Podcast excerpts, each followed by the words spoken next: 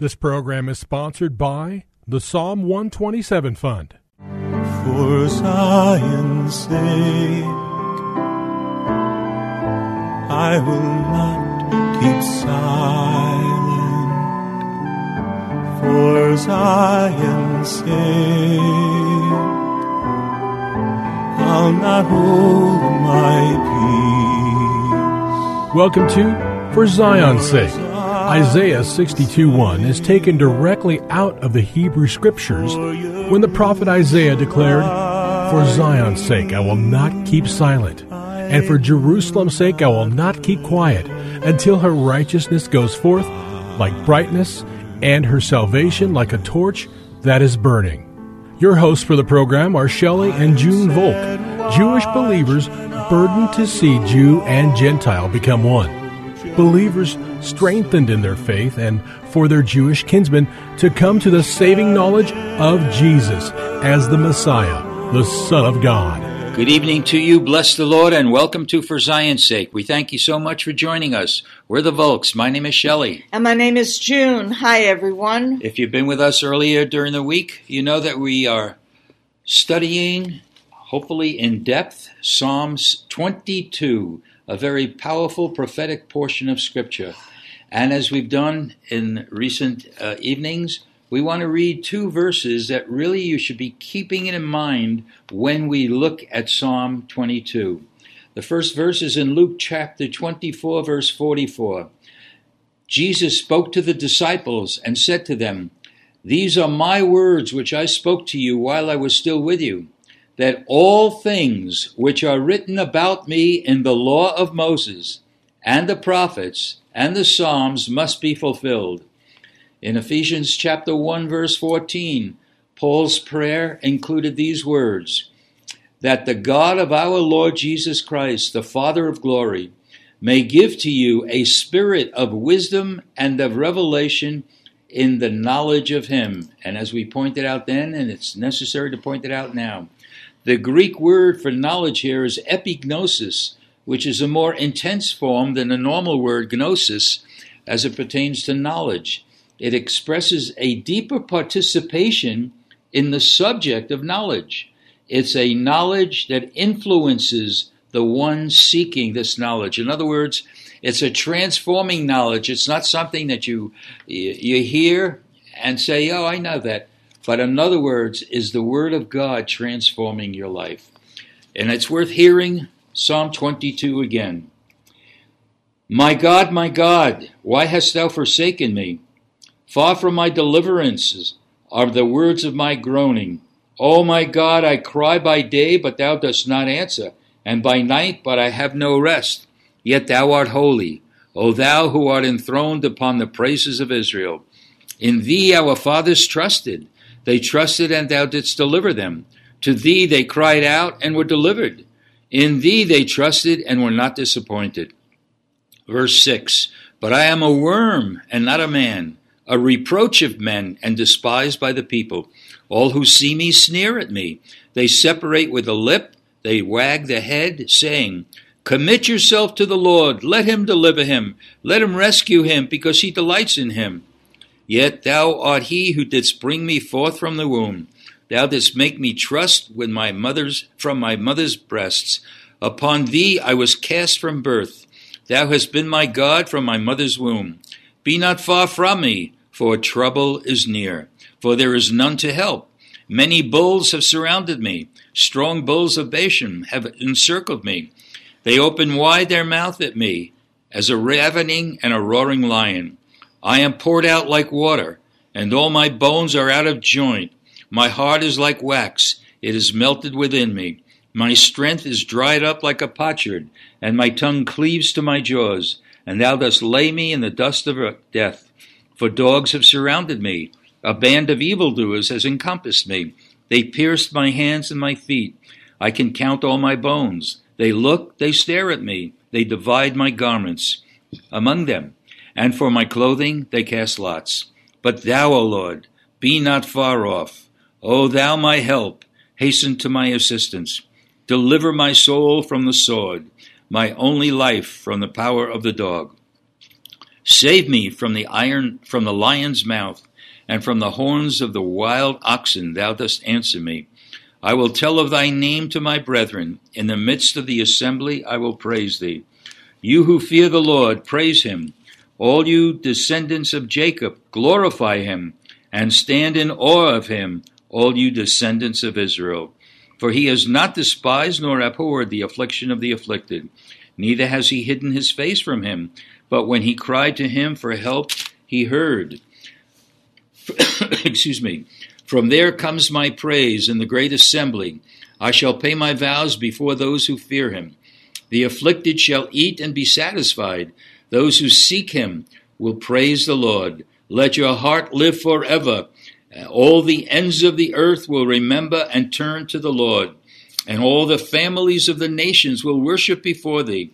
For the kingdom is the Lord's, and he rules over the nations. All the prosperous of the earth will eat and worship. All those who go down to the dust will bow before him, even he who cannot keep his soul alive. Posterity will serve him. It will be told of the Lord to the coming generation. They will come and will declare his righteousness to a people who will be born that he has performed it. Powerful verses, Junie, and just quickly to say that King David wrote this, but we see clearly it was a prophetic picture of the crucifixion of our Messiah, a powerful picture of him dying on the cross. And as, as Jesus said, it everything written of him in the law, the prophets, and the Psalms must be fulfilled. And we see the full fulfillment in Matthew 27 46 regarding verse 1. And about the ninth hour, Jesus cried out with a loud voice and said, Eli, Eli, lama sabachthani. That is, my God, my God, why hast thou forsaken me? And really to see, Shelley, that the exact words that King David wrote in Psalm 22 were the exact words that Yeshua, Yes, Jesus, Lord. spoke on the cross in his agony, taking our sins upon him. Yes, it's remarkable. We've been looking at verses 2, 3, 4, and 5 yesterday, and just point that out again. Even in verse 2, there's that same thing. Oh my God. Uh, you know, I think of what happened if Jesus wasn't who he was. He probably would have got so distressed at this time and forgotten about God. But no, he said, My God, my God, in verse 1. And then we see in verse 2, Oh my God, there was a union that could not be broken, even though the Father could not look upon him who was the embodiment of the sin of the world. And for believers, when we take on the sufferings of the Messiah of Christ, let us understand that Jesus really understands in the flesh how beyond him it was as the Son of God and the Son of Man.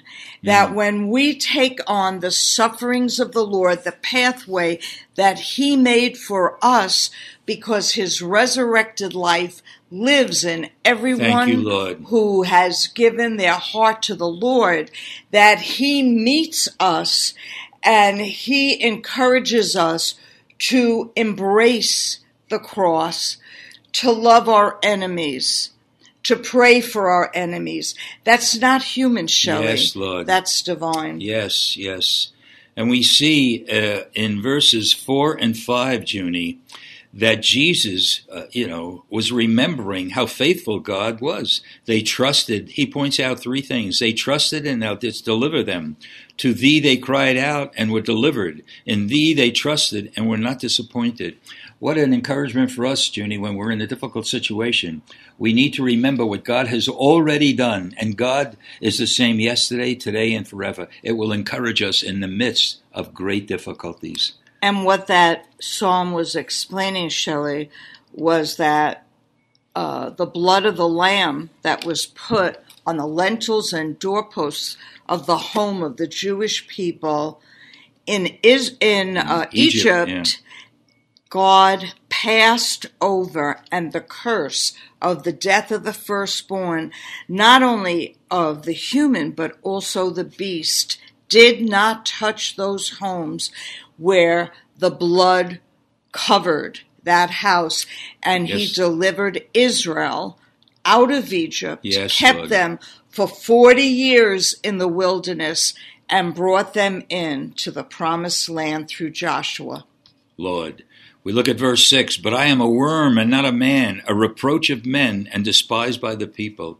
You really see the agony that Jesus, the Lord Himself, incarnate, felt I am a worm, I'm helpless, powerless, and this is where He was. His condition in being crucified for you and me. He didn't even feel like a man, and, and he was despised by the people. Junie, how can we ever even grab hold of this the enormity of the sacrifice that he's made for you and me and for everyone who knows him. Well, as you were saying, epignosis, there's a knowledge that comes to the seeker that if we're being misunderstood or actually killed when we did everything with a pure heart and out of love, we can remember that, Shelley. yes so And we can identify and thank the Lord that He would entrust with us a privilege like that.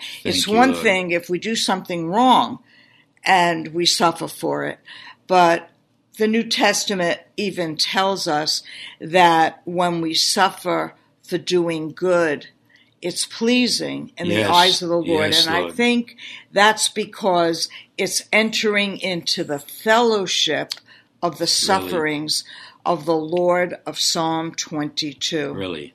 Verses 7 and 8 all who see me sneer at me. They separate with a lip. They wag their head saying commit yourself to the lord. Let him deliver him. Let him rescue him because he delights in him and we see junie th- this is exactly what happened at the cross matthew 27 verse 39 and those passing by were hurling abuse at him, wagging their heads. Luke chapter 23, verse 35.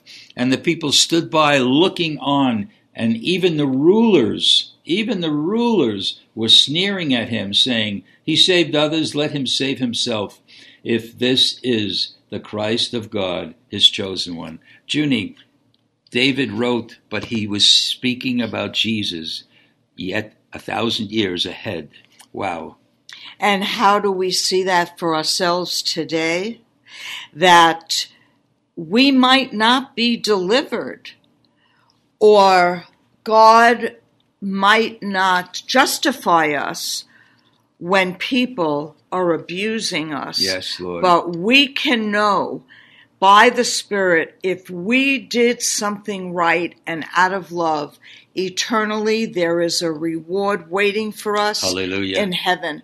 And Lord. how encouraging it is that God gave us eternal life through our Messiah. Lord, we just want to say thank you. Thank you, Lord. Thank you that David had a prophetic view Yes. and described the crucifixion of our Messiah. Oh, thank you, May we Lord. be drawn closer to you and love you even deeper than we do now because of these words. Yes. In Yeshua's holy name. Amen. For Zion's. Thank you for joining us this evening. If you would like to get in touch with Shelley and June, you can write to them at P.O. Box 1784, Scottsdale, Arizona 85252. That's P.O. Box 1784, Scottsdale, Arizona 85252. And you can also contact them on their website, shelleyandjunevolk.com. That's shelleyandjunevolk.com. Until next time, the Lord bless thee and keep thee. The Lord make his face to shine upon thee and be gracious unto thee. The Lord lift up his countenance upon thee and give thee peace. This program was sponsored by the Psalm 127 Fund.